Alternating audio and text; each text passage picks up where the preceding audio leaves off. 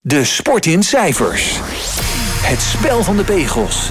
Winnen of verdienen. Dit is de BV Sport Update. Welkom bij weer een eh, nieuwe aflevering van de BV Sport Update. Waarmee we het laatste sportmarketing nieuws er even bij pakken. En dat doen we zoals elke aflevering natuurlijk met eh, Frank van der Walbaak, sportmarketing deskundige. Ook aangesloten bij IVRM, een reputatiebureau. Frank, hele goede middag. Goedemiddag Robert. Laten we beginnen met uh, deze tijd van het jaar. Hè, nog uh, anderhalve week te gaan. En uh, we verlaten 2023 voor 2024. Altijd een mooi moment om terug te kijken. Um, en jij hebt toch wel wat op een rijtje gezet als we kijken naar het jaar 2023 voor nou ja, sportmarketing. Ja, ik heb inderdaad in deze tijd tijd voor reflectie. En dan heb je de neiging om eens even terug te kijken. En wat heb je fout gedaan? Wat heb je goed, goed gedaan? En hoe ga je het volgend jaar in? Dus ik heb een aantal dingetjes op een rij gezet. Ik heb sowieso in eerste instantie de vijf in mijn ogen belangrijkste zaken die we in de sportmarketingbranche hebben ervaren het afgelopen jaar. En dan enigszins in willekeurige volgorde. Um, als eerste heb ik toch wel geconstateerd dat het gat tussen de haves en de have-nots uh, wordt allemaal groter. De grote clubs en de grote sportproperties, de grote sportevenementen worden allemaal rijker. En de arme en kleine clubs lijden daaronder en die evenementen worden kleiner of gaan zelfs ter ziele. Ik vind dit op zichzelf niet een al te beste ontwikkeling, want uh, de sport is een piramide en die onderkant van die piramide, moet wel blijven worden gevoed. Uh, maar alles heeft natuurlijk te maken met het grote geld, de rechten die ervoor betaald worden en die hebben weer te maken met de hoeveelheid kijkers die je trekt. En de hoeveelheid kijkers heeft weer te maken met de hoeveelheid sponsors die je trekt. Dus het is een beetje visieuze cirkel. Maar goed, het is niet anders. Dan ten tweede, maar nogmaals in willekeurige volgorde. De data in de sport worden hoe langer hoe belangrijker. Uh, en om maar een simpel voorbeeld te geven. De, de sport die uh, over bijvoorbeeld een databank beschikt van zijn wereldwijde fans. Uh, is natuurlijk absoluut koning. Want hoeveelheid fans die je kunt bereiken, waarmee je contact hebt, is interessant voor financiers en voor sponsors. En die data die worden hoe langer hoe meer sophisticated. Dus die komen snel beschikbaar. En we krijgen daar min of meer een, een soort oorlog in kwantitatieve zin van wie beschikt over de grootste database. Dan een ontwikkeling die ik zeer toejuich en velen met mij. Uh, de vrouwensport lijkt eindelijk ontdekt te zijn. Uh, financieel is het nog te overzien en dat is prettig. Het past volledig in de huidige maatschappij. Dus groeit het als kool en zal dat voorlopig ook blijven doen. Want sponsors uh, scoren daar op twee fronten. Enerzijds in de sport, anderzijds in de sympathie die ze daarmee opwekken. En het is een groeisituatie. Dus, en de bedragen zijn nog, uh, zeker niet het minste argument, de bedragen zijn nog te overzien. Uh, dan ten, ten vierde de sociaal-maatschappelijke waarde van sport. die dringt eindelijk door sport moet zichzelf anders gaan verkopen. En niet alleen maar op kwantiteit, maar vooral ook op kwaliteit. en sponsorships in de sport dienen dus ook radicaal anders worden ingevuld. Het is niet alleen maar weer zoveel mogelijk in beeld zijn, kwantitatief denken. Het is met name de sociaal-maatschappelijke functie die de sport vervult. En die een enorme waarde kan zijn voor reputatie en imago van een bedrijf. Ten slotte, als vijfde punt, uh, andere partijen verschijnen aan het front. Het is niet meer alleen het bedrijfsleven dat sport wil kopen, tussen aanhalingstekens kopen, hè, maar als sponsor wil dienen, als marketinginstrument. Maar ook de politiek, maatschappelijke instellingen, zelfs hele landen, Saudi-Arabië bijvoorbeeld, mhm. stichtingen, de zorg enzovoort. Zij, zij beseffen de kracht van sport en door zich daarmee te associëren, kunnen zij hun boodschap en hun missie nadrukkelijker invullen dan uitsluitend en alleen maar het bedrijfsleven dat uit is op kwantitatieve zoveel mogelijk in beeld zijn. Dan heb ik een, eh, een, een hele andere deal of andere uh, rijtje van de meest smaak- en spraakmakende sponsordeals in 2023. Uh, waarbij ik de mediarechten deels meeneem in deze top 6 heb ik hiervan gemaakt. Ik kan er natuurlijk niet omheen. Ik noemde het net ook wel eventjes. De Saudische uh, Public Investment Fund, PIF. Dat 650 miljard dollar in kas heeft. Waaruit het land zichzelf positioneert via sport. Of anders gezegd, zichzelf nadrukkelijker op de wereldkaart wil neerzetten.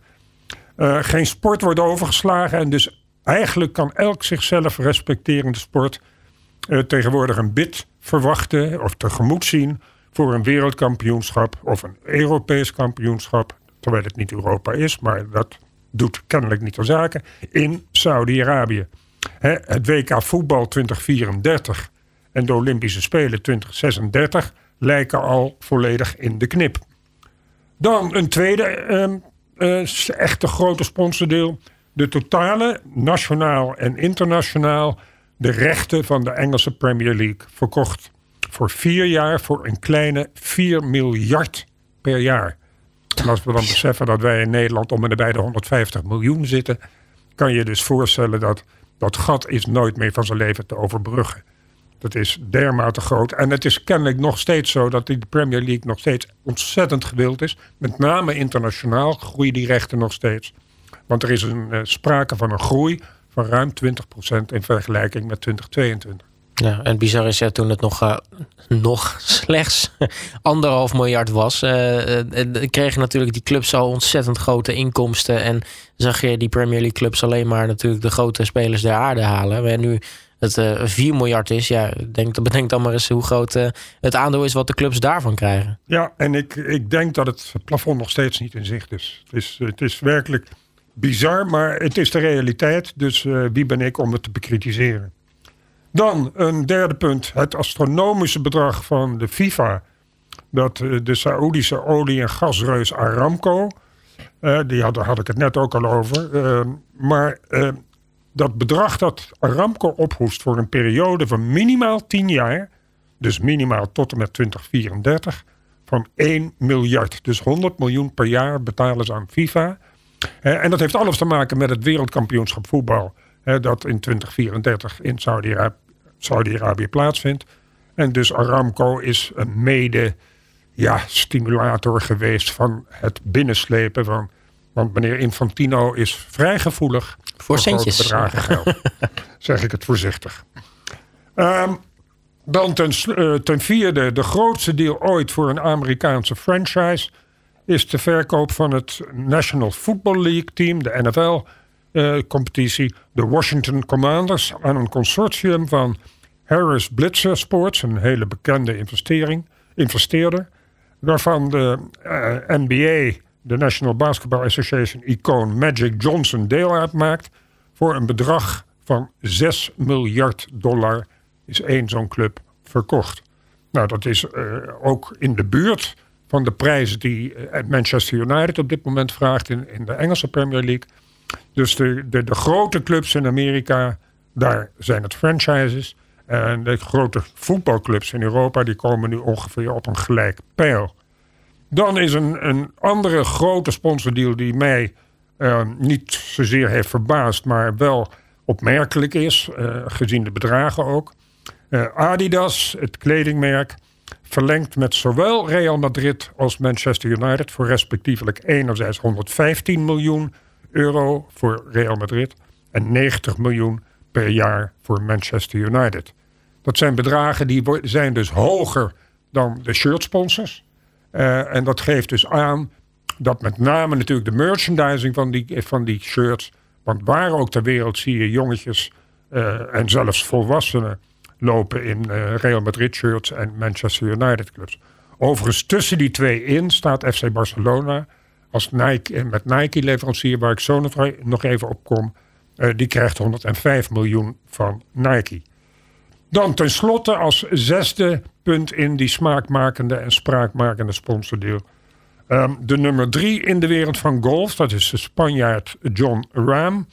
Die is van de PGA, de Professional Golf Association, overgestapt naar die Saoedische LIV Tour. Waar we het al regelmatig over hebben gehad. Voor een bedrag, vergis je niet, van 300 miljoen dollars. Voor één persoon om over te stappen van de ene golftour naar de andere. En dan moet je weten dat hij in die andere golftour van Liv ook nog eens meer dan het dubbele aan prijzengeld kan verdienen dan in de PGA. Dus, maar ik heb het straks nog even over die Liv Tour, want er zijn toch ontwikkelingen die zeer veelbelovend zijn over een fusie met, tussen die tweede PGA en de Liv Tour. Nou, in ieder geval een mooie terugblik op het afgelopen jaar in de sportmarketing. Uh, we spreken natuurlijk ook uh, de actualiteiten in, uh, in dit blokje. Ehm, laten we dan maar het hebben over het Midden-Oosten. Ja, hoe, kan het ook anders, zou je bijna willen zeggen. Maar nou ja, langleste zien we natuurlijk steeds meer die luchtvaartmaatschappijen sponsordeals maken met allerhande sportproperties. eigenlijk lijkt het een beetje op dat ze toch een beetje die sponsormarkt aan het domineren zijn momenteel. Ja, je vraagt je ook af of het echt puur uit zakelijke overwegingen is. ik krijg wel eens de indruk uh, want er komt hoe langer meer uit die luchtvaartmaatschappij uit het Midden-Oosten. En hoe langer meer geld. Ik kan me er nauwelijks voorstellen dat ze dat nog in de balans uh, uh, sluitend maken. Dus ik denk dat daar ook wel enige invloed vanuit bovenaf, vanuit de emirs en vanuit het koningsdom Saudi-Arabië, dat daar invloed uit, wordt uitgeoefend. Maar goed, ik heb het nog eens eventjes op een rijtje gezet. Ehm, die luchtvaartmaatschappijen dus uit het Midden-Oosten, die spelen een soort wedstrijd met elkaar over wie doet het meeste in sport. Of mogen duidelijk zijn dat Emirates bijvoorbeeld uit Dubai is al vele jaren een grootmacht in het Europese topvoetbal. Met onder andere het shirtsponsorschap van Real Madrid, van Arsenal, van Olympique Lyonnais, van AC Milan en van Benfica. En wellicht vergeet ik er nog een paar. Uh, maar ook in diverse andere sporten zijn ze volop aanwezig. Onder andere in tennis, in zeilen, in paardensport, in golf, in cricket. En god weet wat al niet meer. Uh, daarnaast heb je Etihad uit Abu Dhabi. Onder andere eigenaar van de City Football Group. Met elf clubs uit alle werelddelen op deze aarde. Dan hebben we Qatar Airways. Met name de laatste twee jaar zeer actief. als FIFA-sponsor tot en met 2034. Uh, eh, als Formule 1-sponsor en eigenaar van Paris Saint-Germain, de Franse topclub. Dan hebben we sinds kort Riyadh Air, die is ook weer uit de grond gestampt. Uh, als shirtsponsor van Atletico Madrid. En zo kan ik nog wel even doorgaan, maar er komt geen einde aan. En zo heeft datzelfde Qatar Airways, waar ik net al over zei dat die zeer actief zijn de laatste twee jaar. Uh, nu in één keer ook een zesjarig contract getekend met de Aziatische Voetbalbond. Voor enkele honderden miljoenen. Nou, ik kan me niet voorstellen dat je dat zomaar even 1, 2, 3 terugverdient met het verkopen van tickets. Maar goed, uh, groeien we nu eigenlijk toe, is een vraag die zich gaat aandienen in toenemende mate naar een situatie waarin het Midden-Oosten, en dan met name Saudi-Arabië en de Verenigde Arabische Emiraten natuurlijk, uh, straks de eigenaars zijn van de sport. Of dan, althans, een groot deel van de sport. Met het voetbal natuurlijk voorop, maar de Formule 1. Want waarom die Formule 1 ook? Er lopen alweer geruchten, en ik kan ze nog niet staven of ze echt reëel zijn. Maar dat um, um, er sprake zou zijn dat Liberty Media, de eigenaar van de Formule 1, in gesprek zou zijn met dat Saudische PIF-fonds, waar 650 miljard in zit. En Liberty heeft in de tijd 8 miljard betaald. Dus nou, laten ze het dubbele willen hebben. Die 16 miljard kan ook nog wel uit die 650. Of dat voelen ze niet eens. Bizar. Dat, dat, toch even een hele interessante, misschien hypothetische vraag. Maar stel, uh, we worden morgen wakker en uh, al het geld wat vanuit het Midden-Oosten komt, is ineens in één klap niks meer waard. Hoe groot probleem heeft de sportwereld dan? Ja, een groot probleem, zeker.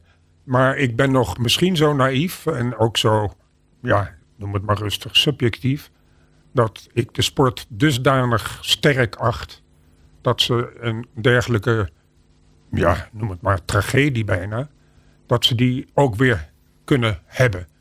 Ze hebben zo voldoende vet op hun botten als ze het goed benutten. Uh, dat de sport zal altijd overleven in mijn ogen. Zeker in deze huidige gekke wereld, die min of meer in brand staat op allerlei fronten. Uh, biedt de sport nog een van de weinige positieve elementen. En ik weet wel, het, is een cliché. Veel mensen gebruiken het ook en ik zelf ook. Sport verbroedert wel. Als ik op naast een wildvreemd op de tribune zit bij Ajax of bij Feyenoord of bij PSV, is diegene die naast mij zit, dus mijn vriend op dat moment. Terwijl ik hem totaal niet ken of haar niet ken. dat is die verbroedering die de sport heeft en, eh, onder kinderen. En, nou ja, kortom, sport is zo sterk, zeker ook in het kader van kinderen bewegen, in het kader van uh, uh, inclusiviteit, in het kader van ja, binding in het kader van positief, het kader van gezond bezig zijn, de zorg, noem het allemaal maar op. Dus uh, je ziet zelfs dat in landen nu, zoals Israël, dat in oorlog is met de Hamas, de Israëlische ploegen spelen nog steeds voetbal. En dat doen ze opzettelijk om toch een soort positief element te brengen in die ellendige toestanden die in die landen plaatsvinden. Oekraïne speelt ook nog steeds als nationale ploeg in de Europese competities. Dus ja, sport heeft iets, ik zou bijna zeggen, onoverwinnelijks. Nou, daar sluit ik me helemaal bij aan. Uh, kijken we naar eh, de rechten, want ook daar natuurlijk altijd weer eh, iets om te doen. in dit geval beginnen we even met de Bundesliga. Ja, een plek, Duitse Gründlichkeit, altijd wel rust op een of andere manier. maar toch op dit moment een ontwikkeling die misschien toch wel wat voor onrust gaat zorgen. Ja, kijk, alles wat ik net al gezegd heb, leidt ertoe dat, dat de streamingdiensten en de, en de, de, de, de, de ouderwetse, tussen aanhalingstekens, televisiekanalen nog steeds erg grappig zijn op uh, televisierechten over de sport. En dan met name de voetbalrechten natuurlijk. En je zegt het terecht al, Robert, in de normaal gesproken redelijk rustige Bundesliga heeft men nu ook besloten om 8% van de aandelen uh, van de voetbalrechten in een nieuwe entiteit te stoppen. Um, en die 8% willen ze verkopen voor 1 miljard euro. Het zou gaan over een periode van 20 jaar. Zijn die rechten dan toch verkocht, die 8% ervan? En CVC Capital, nou geen, uh, geen onbekende in de sportwereld als investeringsmaatschappij, zou de eerste gegadigde zijn. Uh, dat extra nieuwe geld, die 1 miljard dus, zou vooral besteed gaan worden aan het ja, boosten van de internationale rechten.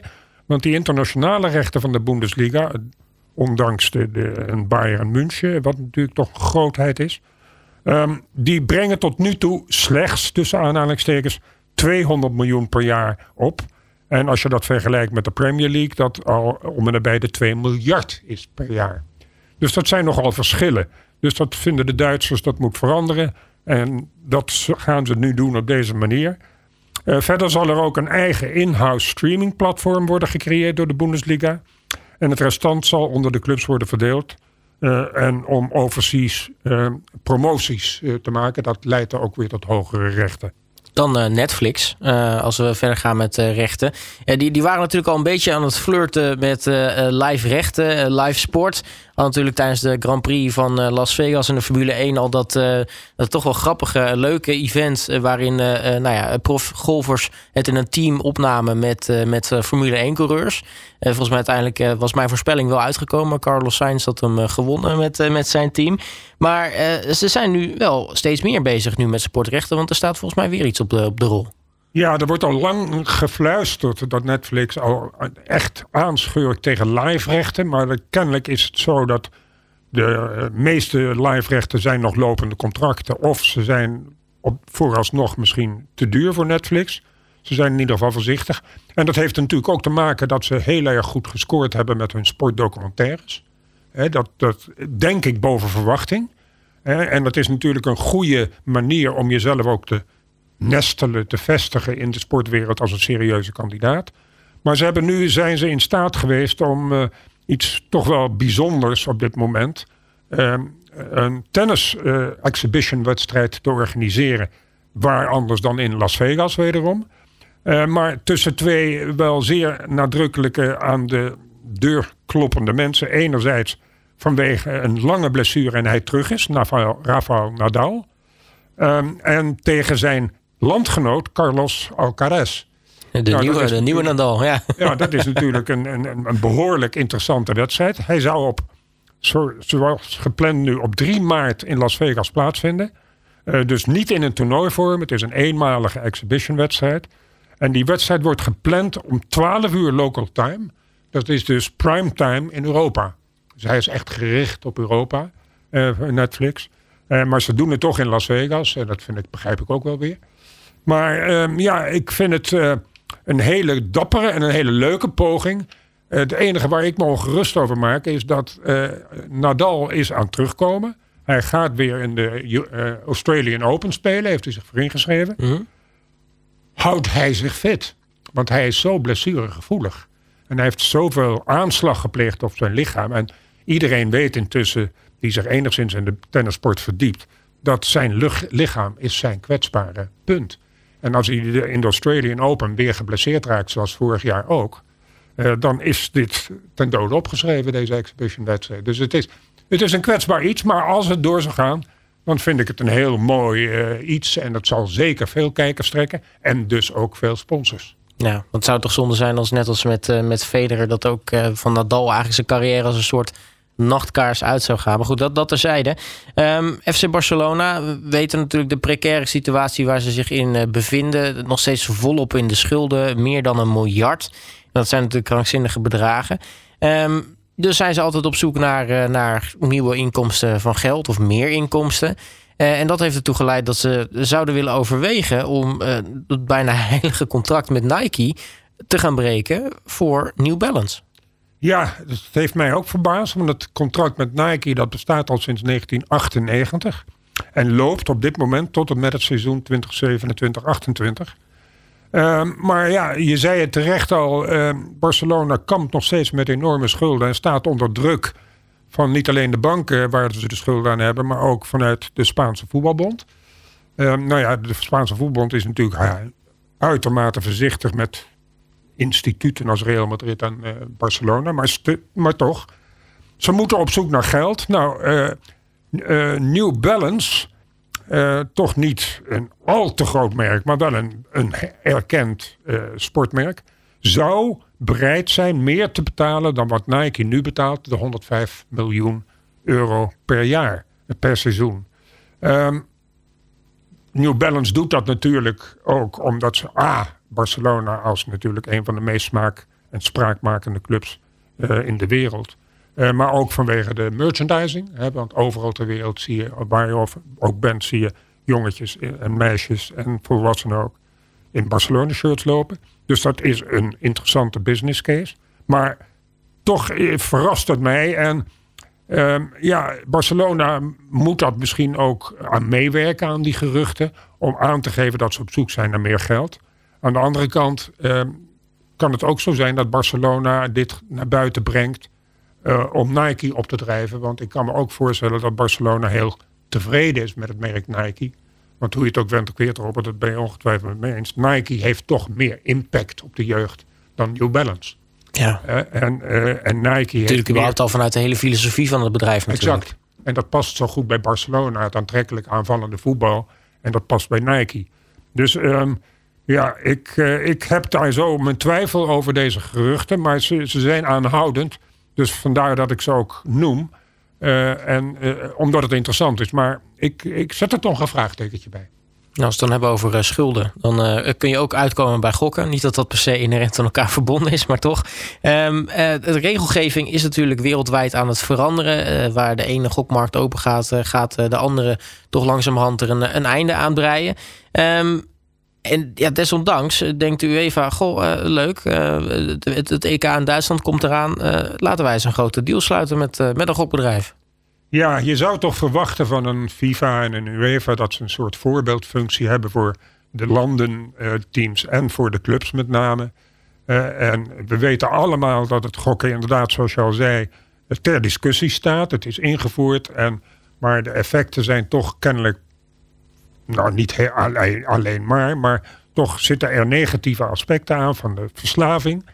Nou, terwijl dus in die, al die Europese landen, uh, inclusief ons eigen land, een reclameverbod, of in ieder geval een sponsorverbod voor gokbedrijven aan de orde is, tekent de UEFA, dus eigenlijk de baas van het Europese voetbal, eh, eh, voor haar Europese kampioenschap in Duitsland volgend jaar eh, zomer een vet sponsorcontract met het gokbedrijf Betano.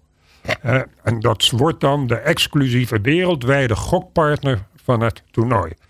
Nou, ik vind in het kader van die voorbeeldfunctie hadden we dit in mijn ogen nooit mogen, zeker moeten doen.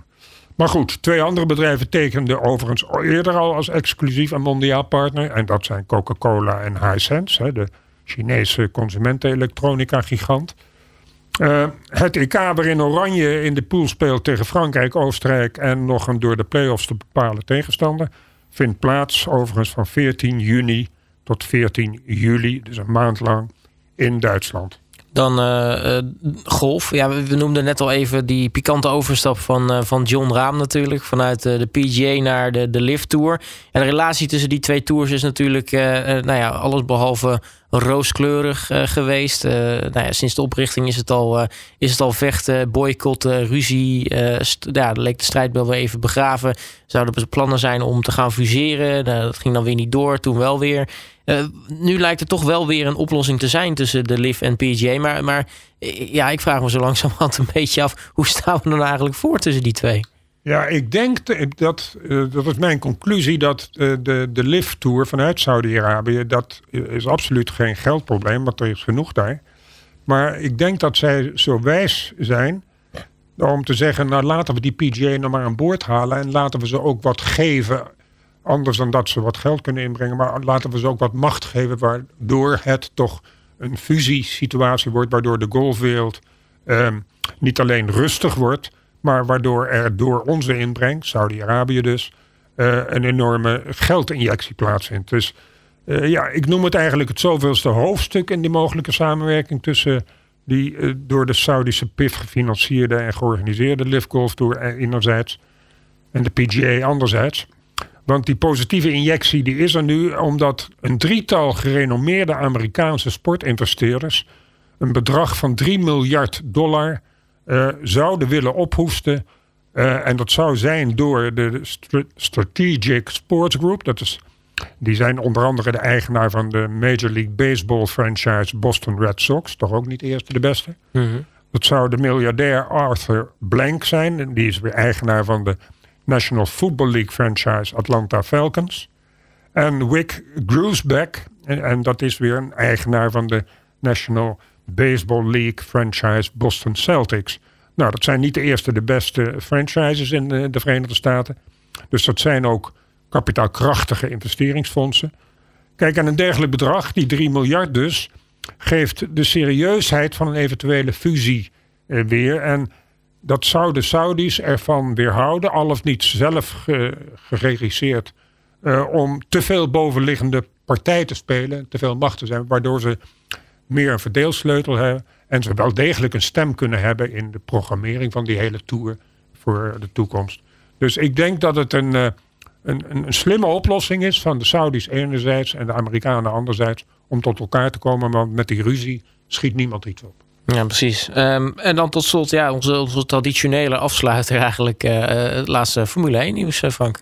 Ja, allereerst uh, Sauber heeft besloten de naam van het volgende seizoen in verband met het vertrek van de Alfa Romeo, hè, dat heette nu de Alfa Romeo Sauber, te veranderen in, ja, het wordt een lange naam, ik ben benieuwd of die ook gebruikt gaat worden, Steak Formula One Team Kick Sauber.